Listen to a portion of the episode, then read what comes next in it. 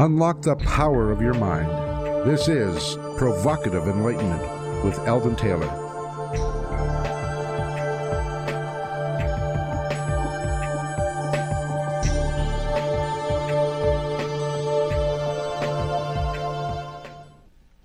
Welcome and thank you for joining us today. The next hour is devoted to learning something more not just about the world of shoes and ships and sealing wax, but about how, what, and why we believe as we do. A time for the open minded and a time for those willing to question what they think they know or what they may believe, those willing to be uncertain for an hour. I'm Eldon Taylor, and this is Provocative Enlightenment. All right, you're invited to join our chat room by going to provocativeenlightenment.com forward slash chat. My partner Ravinder is here in the studio and monitoring the chat room now, looking as lovely as ever. So, Ravinder, say hello to everyone. And since our show today is all about lies and big data, I have to ask you do you ever lie? you cheeky so and so. Hello, everyone. Thanks for joining us. He's trying to catch me out on the air. The fact is, everyone lies. Um, I think it comes down to degrees of lies and stuff, but I'm most interested in today's interview because that is the subject of the matter. So. You admit it. You admit. Okay. I would be a liar if I didn't. That's true. Now, and now you're officially on record I've got you. Today's spotlight is all about deception and shame.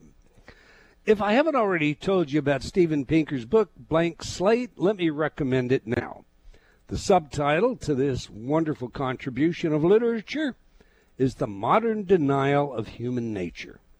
Pinker essentially shows that the idea of the mind as a blank slate and the notion of the so called noble savage are gross errors that have led to many misunderstandings and political fallacies. I have no intention of stealing any of his thunder, so let me just say this. Ah, this is an important read for anyone interested in understanding both the human condition and the world we live in.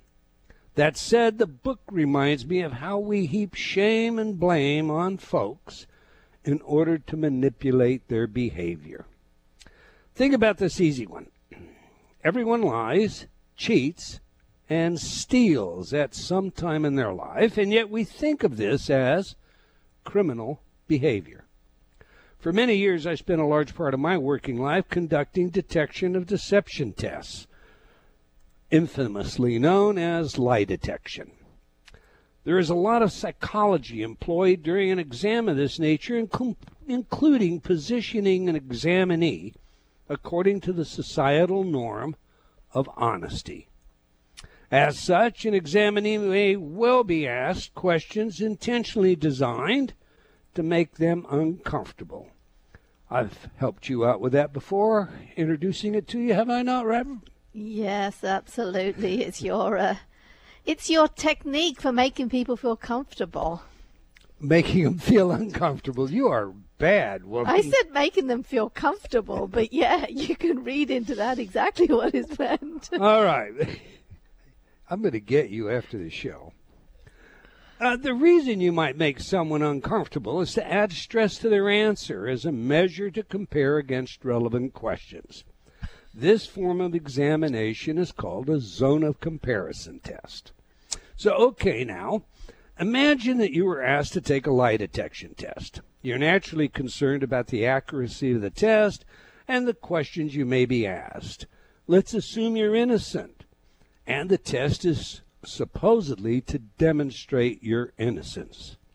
The examiner sits you in a plain room with nothing on the walls and begins the pre test interview. He, she may begin with something like this I know you came here to tell me the truth today. I mean, why else would you come? I mean, after all, I'm sure you're not a liar, cheat, or a thief. I mean, that's the behavior of criminals. You're not a criminal, are you? You respond with an emphatic no. I'm not a criminal. The examiner continues. Okay, good. then I'm going to ask you today if you have ever stolen anything. You haven't, have you? You probably answer no. And I'm going to ask you if you have ever deliberately cheated anyone. You haven't done that either, have you? Again, you probably answer no. And I'm going to ask you if you have ever lied to someone who trusted you. You haven't done that, have you? Again, you probably answer no. However, if you are thoughtful and remember lying to your mother or father or spouse, etc., then the examiner asks you to share these lies. And this would be true also if you were to say, Yes, I stole something, and yes, I cheated something. So what follows is a clarification. The examiner says, Okay, tell me when you lied to someone or whatever. Now, following your clarification, the examiner simply rephrases the question to go like this Have you ever lied to someone who trusted you other than what you have shared with me today? All of this is about positioning you, again, to build stress intentionally into irrelevant questions for comparison later to the relevance. Now, here's the fact everyone has lied, cheated, and stolen in their life. Perhaps it was a few coins from a sibling, some game you cheated at, or a story you told friends It was inflated, colorized, and or factually simply so much BS. Since everyone is guilty of this sort of behavior, and as Dan Ariely has pointed out to us on this show, continues to be in adulthood liars, then what is the guilt all about? Why are we ashamed of it when confronted in a tell the truth scenario? I submit that this is but one tiny aspect of human nature that we choose to pretend the truly noble savage would just never indulge in. And of course, we're all truly noble savages. Human nature is not as squeaky clean as we might want to believe, and again, this is but one tiny aspect of behavior that we choose to ignore. In my view, the best way to know who we are begins by admitting what we are. Bottom line, we are not what most pretend to be. Those are my thoughts anyway. What are yours, Ravinder? You know, it's I don't know.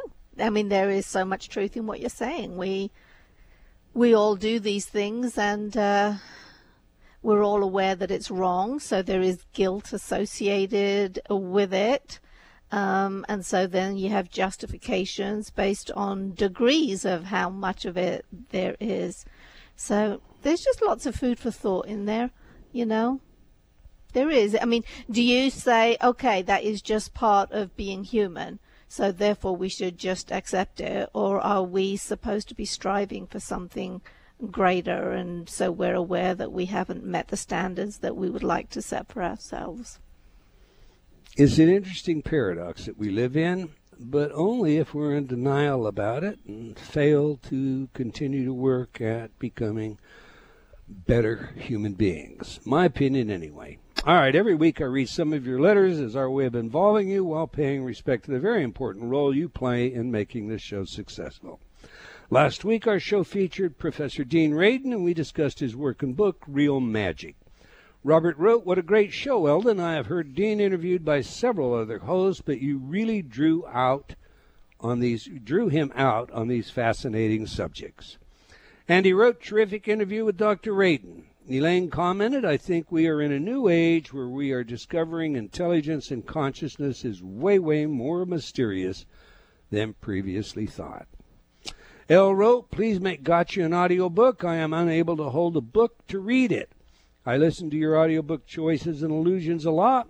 My family has also been blessed with many of your Inner Talk programs. Well, we will be releasing the audio version soon, uh, in fact, very soon, L, and thank you for your feedback. Ye Ray wrote, Hello, Eldon. I just wanted to thank you for creating the InnerTalk technology to improve people's lives. It really helped me. Okay, that's all the time we're going to take for letters today, but we do love your comments, so please keep them coming. You can opine by writing to me at Eldon, that's E L D O N, at eldontaylor.com or by joining me on Facebook at Dr. Eldon Taylor. We do sincerely appreciate your thoughts and ideas. Now to today's show. Everybody lies, big data, new data, and what the internet can tell us about who we really are with author Seth Stephens Davidowitz. Now, big data is something we have discussed on this show before. Indeed, I dedicated quite a bit of space looking at how data mining can and is used to sell products and politicians and more in my book, Gotcha. So naturally, I was interested in today's guest and his book, and I must tell you, everyone should read this one. It is a great read. So let me tell you a little about today's guest. Seth Stephens Davidowitz is a New York Times op ed contributor and former Google data scientist.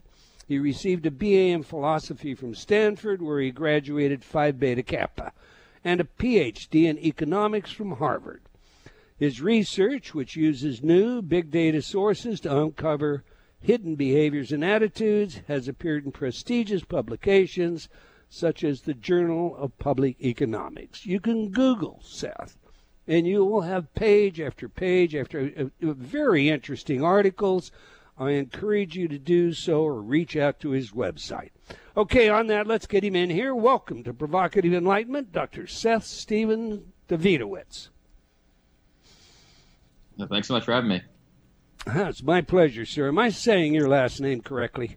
Uh, yeah, yeah, yeah, yeah. Uh, mostly. Uh, close, close enough. enough. okay, yeah. I wasn't sure, you know, and and no, I, um, kinda, I, I really I feel like my last name's so obnoxious, so I don't really uh, like. My parents gave me this hyphenated last name that's impossible, so I try not to criticize people who can't pronounce it because I feel like it's really unfair to demand anyone to perfectly pronounce that last name. All right, well. I hope it's okay if I just call you Seth. That'll that'll make it easy for me. All right. Yeah. On this show, sir, we like yeah. to know who's the messenger, what is the message, and of course, how do we use it? So, to that end, what are you passionate about? And what did you write a book about lying and, and big data?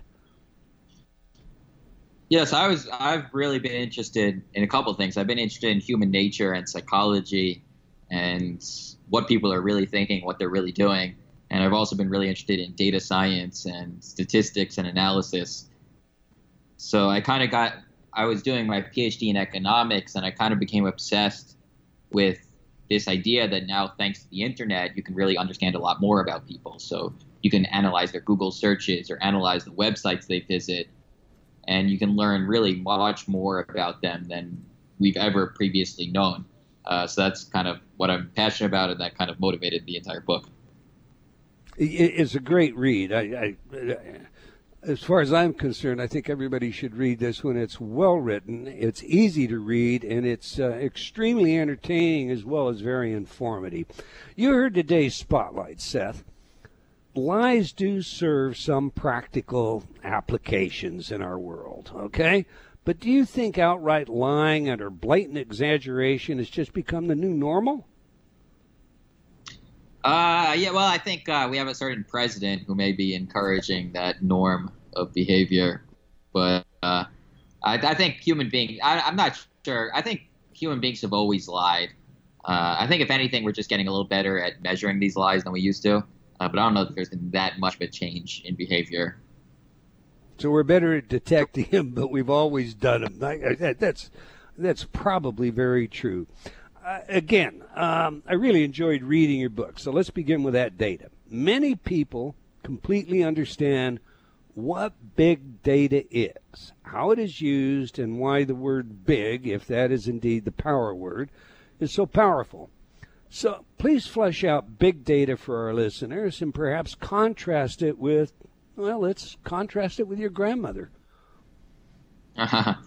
Yeah, so I think. Uh you know, people make a little bit uh, too much of big data, of the term big data, because you can get kind of obsessed with how huge your data set is. Do you have four terabytes of data? Do you have five terabytes, six terabytes?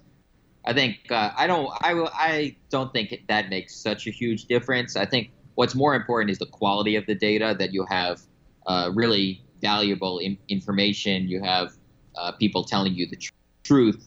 Uh, so I tend to focus more on the data quality than the data size. And yeah, I do contrast it with my grandma. I say that traditionally, uh, you know, we think of big data as a new phenomenon, and it's it sort of is, but historically we tend to rely on the elderly a lot because they'd seen more than everybody else. So they accumulate a larger data set from their personal experiences, and uh, we're able to make better judgments, better predictions based on that larger data set. The problem is, of course, uh, even the biggest uh, data set accumulated by a human being is only 10, you know, 20 or 30 or uh, tens of observations, but some of the new computer data sets are millions or billions of observations. Yesterday, Twitter and Facebook execs uh, were on the Hill testifying about foreign tampering in elections, fake news, liberal biases, and so forth. Twitter CEO Jack Dorsey referred to social media in general as the new digital town hall. What's your take on the responsibility of social media to somehow maintain a level of honesty that's fair and balanced, or is that really just a pipe dream? I think it's important. It's good we're focusing on it because obviously Facebook and Twitter and Google, their algorithms have enormous power in what information reaches different people. And I think uh, these companies have kind of just shrugged their shoulders and said, well, it's just an algorithm uh, so they shouldn't really be faced with regulation. But the truth is that if they make a slight change in their code, if they slightly tweak their algorithm, that drastically changes uh, what information people see and could easily change who they vote for, you know, who's president of any country. So uh, I think there definitely is a responsibility for these companies to, uh, for, for I think that there is, I think there is a role for lawmakers to play in regulating uh, how these companies show information. It's going to be really, really difficult though because right now it's done largely through machine learning and artificial intelligence, and nobody really knows how that works. So it's it's going to be a big challenge to regulate them, but I hope we do. Barack Obama had an elite team of social scientists that he utilized, and they did some um, work on social media, uh, controlling search engine responses, and then along comes uh, Trump, and uh, he allegedly uses Cambridge Analytics. Uh, Cambridge is now denied, and, and and whatnot. So that's why I use the word allegedly uh, to also manipulate uh, rankings and information on the internet, and, and you know, we seem to be herd animals, and so the data, the research data, clearly shows that as opposed to fact, we rely on others for what we then come to believe and uh, vote accordingly on. What are your thoughts about uh, the use of uh, big data, whether through social media applications or manipulation of search engines, etc.? With regard to uh, its abuse in our political environment? Yeah, you know, I wasn't too bothered by the whole Cambridge Analytica uh, quote unquote scandal. Because uh, as you mentioned, uh, Barack Obama was doing similar things, and Hillary Clinton would have done similar things, except her team wasn't smart enough, I think, to uh, realize that they should have. But it's it, it, to some degree these these effects cancel out because the Republicans will use uh, their big data analysts, and the Democrats will use their big data analysts, and the net effect will be, I think, close to zero. And uh, the you know I don't think it gives a, it should give a huge advantage to one party or the other. It's it's similar to political advertising where they both spend a ton of money, and it kind of evens out at the end. Uh, but I do think that you know I'm more concerned with uh, maybe some governments in uh, less free countries, you know, whether it's the Russians or the Chinese, uh, using these tools to uh, kind of affect, uh, manipulate the masses in uh, evil ways. I'm not, I'm not, I'm not as concerned with Democratic, with the Democratic and Republican Party in in in, demo, in a democratic country using these tools to try to get more votes. Again, they, have always been using whatever tools they can to get more votes. So we can just kind of think of the presidential election as the big data Olympics between the two parties as they shoot it out. All right, I'll take that. Congress yeah, I mean, wants, of course. It's kind of, Go ahead. It, it's extending a, a, phenomenon that's existed for a long time. So if you read some of the work of Sasha Issenberg, for example, the Victory Lab, that describes some of the tools. I think it kind of it kind of describes the history a little bit of data analytics in political campaigning. And sometimes Republicans are better at it, and sometimes Democrats are, are better at it. I think in the uh, kind of in the Bush years, Republicans had a big edge in how they used data. This was before the internet, but they were utilizing uh, right. data that they had collected from companies on what people purchase and how you can use this information to better predict who they'll vote for. Uh, then during Obama's uh, time time in power, the Democrats took the edge, and they really were utilizing uh, some of the internet sources and Google and Facebook, and uh, they had a real edge in data analytics. And then I think Trump did a better job than Hillary Clinton. Uh, largely, those were self-inflicted wounds by Clinton. But again, I think it, it just goes back and forth. Uh, so right. I'm a Democrat. I'm a pretty liberal guy. I'm pretty pissed that at Cambridge Analytica because it helped get Trump elected. But Hillary Clinton could have used the same tools to get herself elected. Well, that that was my metaphor. So the gold medal of the metadata uh, application went to Trump this year. Maybe it'll go to somebody else next year. But it it just you know it seems to me. I guess I share your concern about the meddling uh, by foreign countries. I've written about this in a book of my own. Um, yeah. A friend of mine, uh, former chief of police, uh, late Dewey Phillis, uh, also former FBI, um, happened to be undercover in uh, the late 50s in Los Angeles. And uh, there he heard this um, manifesto, if you will, um, Communist Manifesto, not the book, as to how to.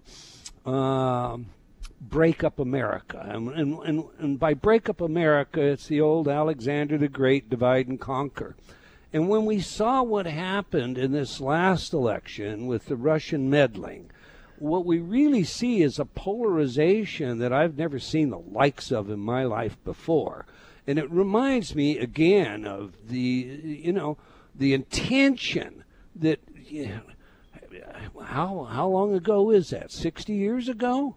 The intent 70 years however long ago it is i'm not going to do math right now uh, that's your field of expertise uh, still seems to be you know the hammer that they're they're working with when they do attack our system. Uh, yeah I, I mean obviously i'm concerned. Uh, it's it's not so much even that the what the russians did it's that the president doesn't seem to care about that uh, and seems to want to support allow the Russians to do more and more of it. So I think uh, you know I we definitely it, it would I definitely want a bipartisan uh, commitment to preventing foreign countries from tampering uh, using exactly as you said manipulating people's attention in various ways.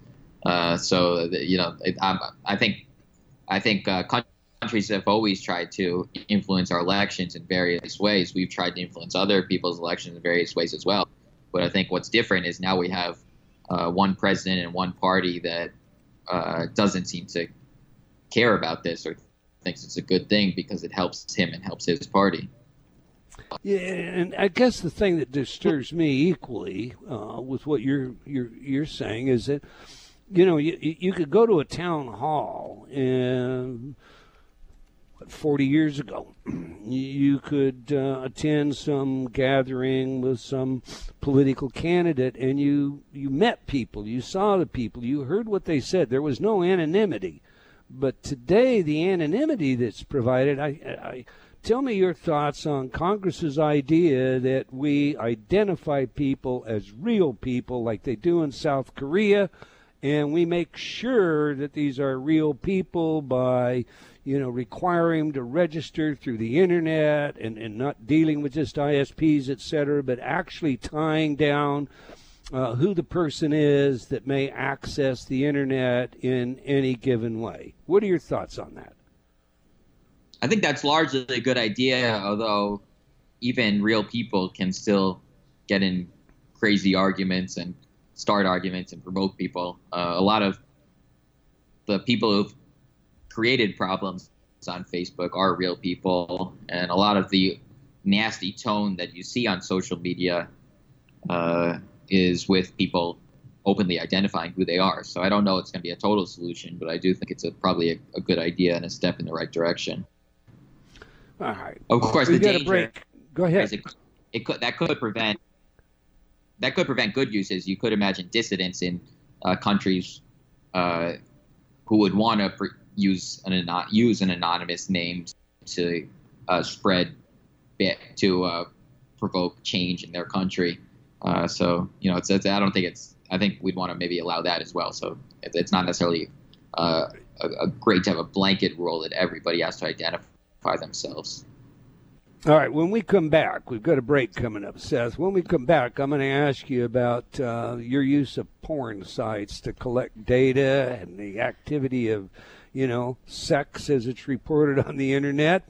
Uh, but in light of the question I'm going to go, also think about if everybody is registered, is that going to corrupt your ability to get some of this data? Because is it going to what arrest the appetite of some people to maybe be on record for the things they might otherwise do.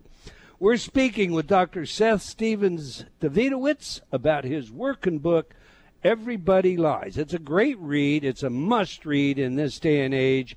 Everyone should read this book. You can learn more about our guest by visiting his website at sethsd.com. That's S E T H S D dot com. One word, SethSD dot com. Now, we have a video for you today featuring our guest discussing what people say about their sex lives. So if you're not already in our chat room, now's the time to get on over there, and you can do that by going to provocativeenlightenment.com forward slash chat. We'll be right back. You're listening to Provocative Enlightenment with Eldon Taylor. Many dogs and cats spend endless days indoors staring at the wall, living for the moment when you will come home and tell them you love them, take them out, and make a fuss over them. Dogs and cats need physical exercise and mental stimulation, things to do and think about in order to be healthy and happy.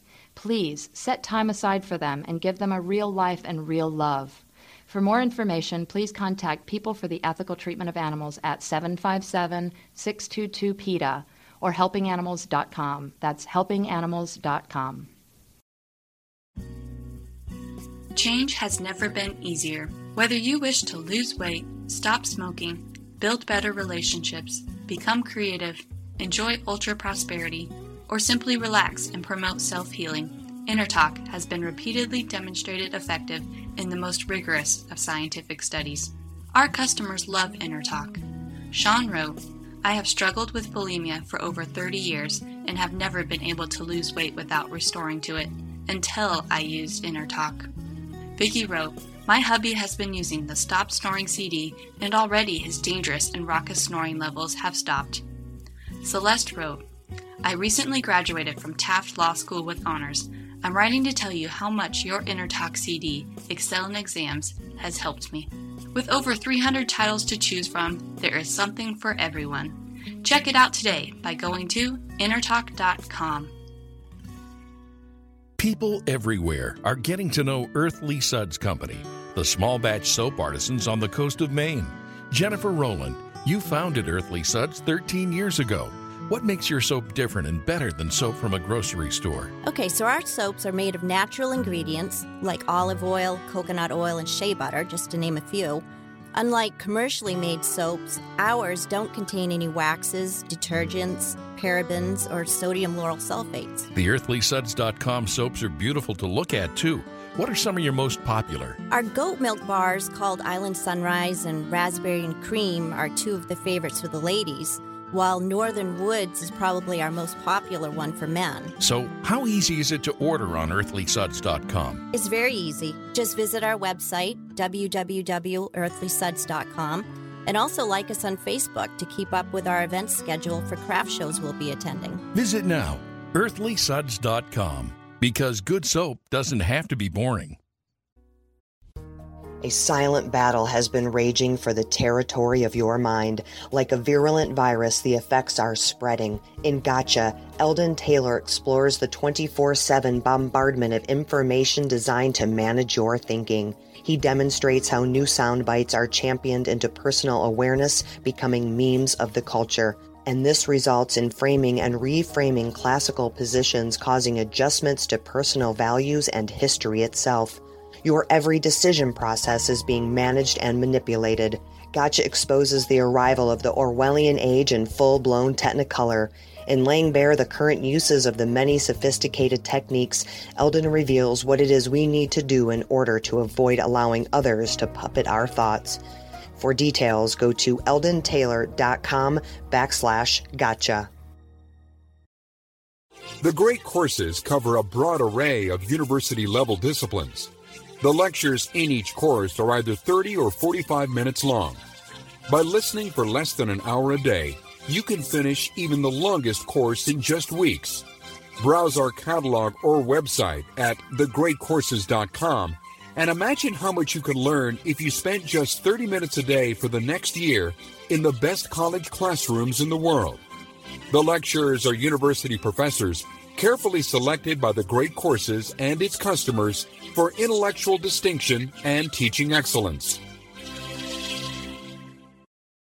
Hi, this is Bill Maher. I can find humor in almost anything, but one thing I never laugh about is cruelty to animals. If you don't get the joke either, write People for the Ethical Treatment of Animals, 501 Front Street, Norfolk, Virginia, 23510. Hi, I'm Peter Singer. Many people would like to help those in great need in developing countries, but they don't really know whether a donation will do good. They wonder if the money will get to the people who need it. Now you can find the best organizations by going to www.thelifeyoucansave.org and clicking on Where to Donate. The Life You Can Save doesn't take any money from the organizations it recommends. It's simply trying to do the best it can. Thank you. Make us part of your daily routine. Alternative Talk 1150.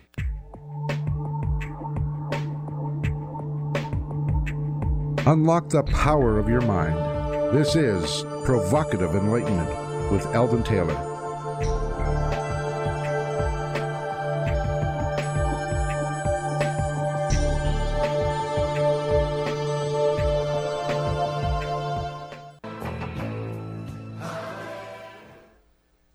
Welcome back. If you just joined us, we're chatting with Dr. Seth Stephens Davidowitz about his work and book, Everybody Lies. Subtitle Big Data, New Data, and What the Internet Can Tell Us About Who We Really Are. I cannot recommend this book too highly. Okay, every week we ask our guests for their favorite music, music that has some real meaning to them. Music psychology is a field of research with practical relevance in many areas, a hobby of mine. And to that end, you chose today, Seth, the music Hallelujah by Leonard Cohen. Tell us why this music is important to you and how it informs us about who you are, sir. Uh, well, I've been a big Leonard Cohen fan for a long time uh, since college, and uh, Hallelujah, just really one of his, I think, best songs. Uh, definitely, I think it's a very dark song in many ways, and he's a dark singer and has a dark view of the world, uh, which I do as well. But he kind of also has a little bit of optimism of how you can still find some good in the world despite all the problems problems. And I think that really is also the theme of my research and the theme of Everybody Lies, which really points the light at some big problems in society and some very dark areas, but also uh, I think has an optimistic take on how we can use data to improve the world. A dark one, I agree, but uh, the lyrics itself offers what you say. There's a blaze of light in every word, every hope, I suppose. Uh, thanks for the explanation. Uh, listen, um, I, I, know that I asked you or, or, indicated that I was going to ask you about the sex in your book and your work and your research, but before we get into that, uh, I was reminded Google didn't show up to Congress yesterday. and that you know that led to some rather apoplectic remarks by uh, members of Congress. You work for Google. Any thoughts on why they ignored the invitation? Uh, I think Google just really doesn't need any more attention, maybe. So uh, I think the business is so successful that they probably try to stay out of trouble as much as they can. Uh, that would be that would be my guess, but uh, not totally. I'm not. To, I'm not totally sure uh, why why they why they didn't go. I think they. I think I think they probably should have. Well, for what it's worth, I guess on the side, I noticed that uh, you know both Facebook and Twitter took it on the nose stock wise yesterday, and Google kind of you know seemed to maybe the smart thing was not to go. Uh, right. We'll see. Uh, that, that's just one day, so we'll see. Yeah, that's true. Let's go to your book, and um, we'll work our way into this story of sex if we can. I was most interested, uh, especially trained, you know, as a psychotherapist, uh, to look at, you know, your work with Freud, and uh, you know, I think maybe there, maybe you're onto something here. I, you know, as you point out in the book, uh, some, you know, cigar and its association. Well, how do you disprove that? But you found a way to work around or to do some verification on Freud's work. So let's start this way dreams and food. You dream about bananas, you dream about cucumbers. Well, you know, there are a lot of psychotherapists that say, you know, there's some repressed sexual urge, da da da da da da da. What did you find out and how did you go about doing it, sir? Well, so this used a dream app, uh, Shadow, which uh, allows uh, tens of thousands of users around the world to record what they dream about. So they can say, hey, I dreamed about, you know, there, there are literally dreams in this uh, where a man goes up to marry his wife and then he dreams about eating a banana at the same time, which any Freudian psychologist would say is a repressed homosexuality revealing itself in the dream, right? You're, you're marrying a woman but dreaming about eating a banana at the same time. But you can actually do a statistical analysis because the data set is so huge, because there are so many dreams. It's not just traditionally Freud just analyzed one patient and said, oh, you're dreaming about a banana while marrying your wife. That means you're secretly a homosexual. Mm-hmm. He said, uh, instead you can analyze mine the data from everybody's dreams and say well are there more dreams about bananas than say apples which aren't shaped like phalluses uh, and when you do this analysis you find that no there aren't that people are just as likely to dream about foods that are shaped like phalluses as they are to dream like foods that aren't shaped like phalluses uh, so uh, basically i think this dream the phallic symbol uh, theory of Freud is uh, the data suggests uh, dead wrong that uh, there, it's just a coincidence. Uh, you know, if people did have uh, were symbolizing something with their the foods they dreamed about, you'd expect to see you know more dreams about bananas and cucumbers and uh, carrots and other uh, phallic shaped shaped foods, but you don't see this at all. Yeah, it'd be really interesting. However, and, and I found that you know fascinating how you did this. But I, but I also thought, you know, the statistician and myself thought, well, what if you were to be able to segment somehow uh, admitted gays who may have at one time um, at least played a heterosexual life and and compared that wouldn't that give us a better base that's just yeah, an academic question that's all yeah, the data set I had didn't have that information, but that would be a good way to extend it to basically really zoom in on more about people to learn again. Yeah, again whether uh, whether you see certain people are more likely to dream yeah. of phallic to, uh, phallic shapes and shaped you nail it uh, down uh, dreams. But I think Freud out forever on that one. That would be a great one. okay. Yeah, you, let's. I, I think it's very clear. If Freud were right that you know bananas and carrots and cucumbers really did have were phallic symbols a significant amount of the time, then you'd expect to see that they'd be massively overrepresented in dreams, and you don't see that at all. Uh, you see there's zero representation. So, so even if the, the the the amount, basically, what the data tells us is if a phallic shaped food is really a phallic symbol, it can only be true a tiny, tiny percentage of the time. So uh, just about always, and I think actually always, when you see a banana, it's really just a banana. All right, now let's move on to the next one, okay? Freudian slips. Tell us about penis pedestrian. yeah, so well, I, I got this data set of errors that people make online. It's, it's it was collected by Microsoft, and they found the mistyped words. And this is not again a classic Freudian theory that you're revealing your subconscious secret wishes in the errors you make.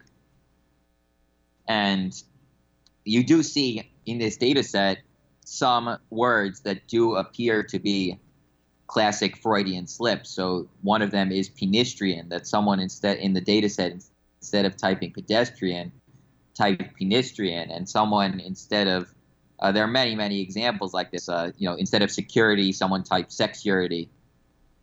So I wanted to see basically whether these slips, these naughty slips, where people seem to be revealing what they don't naturally want to reveal, are people more likely to make these naughty slips than you'd expect just by chance. So what I did is I built a bot that just made errors at the same, basically just made errors, uh, just automated errors. They just switch letters uh, in the same way that humans do, and they sometimes will slip their C's, uh, replace their C's with X's, or they'll re- replace their uh, D's with N's. And when you do that, you find that just by chance, people are just as likely a, a computer would uh, with no subconscious is just as likely to make these naughty mistakes as humans are. So I think this is pretty strong evidence against uh, Freud's theory that we use errors to reveal our subconscious wishes. All right, now one last one. While we're on Freud, before we we get to the big question, and it's you know how much sex do people really have?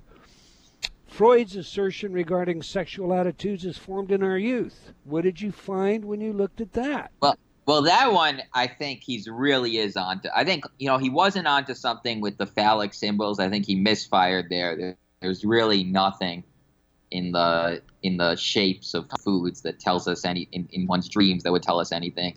I think he was really off in the slips. I don't think you can use. I think these really are just random mistakes that people are making but I think he really was on target with the uh, with the childhood influences in sexual development. So one of the things that shocked me, and I analyzed data. Pornhub gave me basically anonymous and aggregate all their search data and all the their views data. So what are the kind of what videos men and women of every age watch? And the first thing that shocked me in this data was probably the single most striking thing in porn, pornography data and Pornhub's data was the prevalence of incest uh, videos, and it's men men with a, again a shocking frequency search for and watch videos with mothers and sons, and women search for and watch videos with a shocking frequency of fathers and daughters.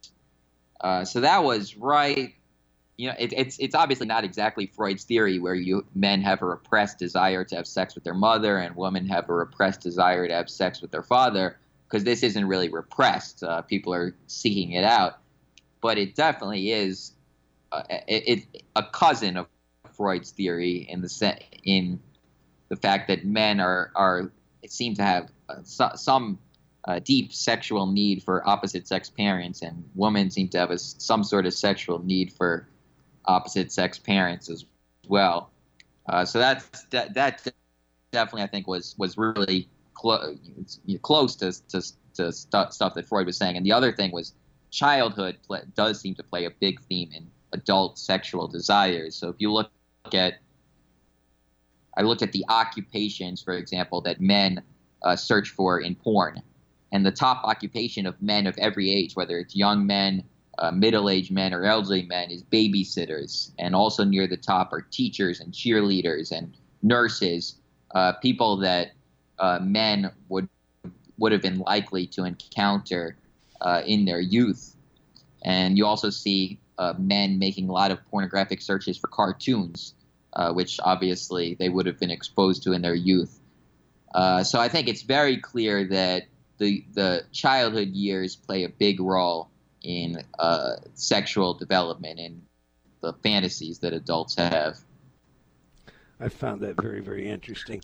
You know, and it is possible, I'll just throw this out here, it is possible that uh, it is repressed, as Freud suggested, even though consciously people are behaving that way because that's how a lot of mechanisms work. You get these guys uh, that are doing it and you ask them, you know, are you doing this because of your childhood? They'll deny it. And that's a definition of repression. Yeah. Yeah. All right. Yeah, definitely. I, I can't. Just, I think, go ahead. I think it's hard. You know, it's hard from just this data. I wasn't able to go like exactly, kind of exactly. This is how sexuality forms, but I think it's very clear that a lot of the areas that Freud focused on, repression, as you mentioned, childhood, are big themes in sex. Uh, I think he, he was right. He was he was right to focus on those areas. All right, now here's the big one, sir. But without without the and and, and he, he, it was impressive that he did it without the Pornhub data, uh, you know, because obviously Pornhub didn't exist when he was around. Got yeah. All right, we can't leave the subject of sex without asking two big questions. Are people honest about how often they have sex? And if so or not, how much sex do people really have? Yeah, so people are not honest about how much sex they have. The way I, I test this is if you ask men and women in the, uh, this is a general social survey, basically the biggest uh, survey about sexual behavior in the United States. You ask men and women how much sex they have. Heterosexual women say they average sex uh, once a week, and they use a condom 20% of the time. You do the math. Heterosexual women are saying they're using 1.1 billion condoms every year in heterosexual sex. You ask men the same question, they report more sex. They report that they're using 1.6 billion condoms every year in heterosexual sex. And you can see those numbers by definition have to be the same. So we know somebody's lying. Women are saying 1.1 billion condoms, heterosexual sex, men saying 1.6 billion condoms. Well, who's telling the truth? According to Neil, neither. According to Nielsen, I got data from Nielsen. Only one, only 600 million condoms are sold every year in the United States. Some of them used by gay men, and some of them thrown out. So basically, everybody now is lying about uh, condom usage. Uh, men just more than women, and that just tells us that there people are lying about how many condoms they're using. We don't know that they're lying about sexual frequency.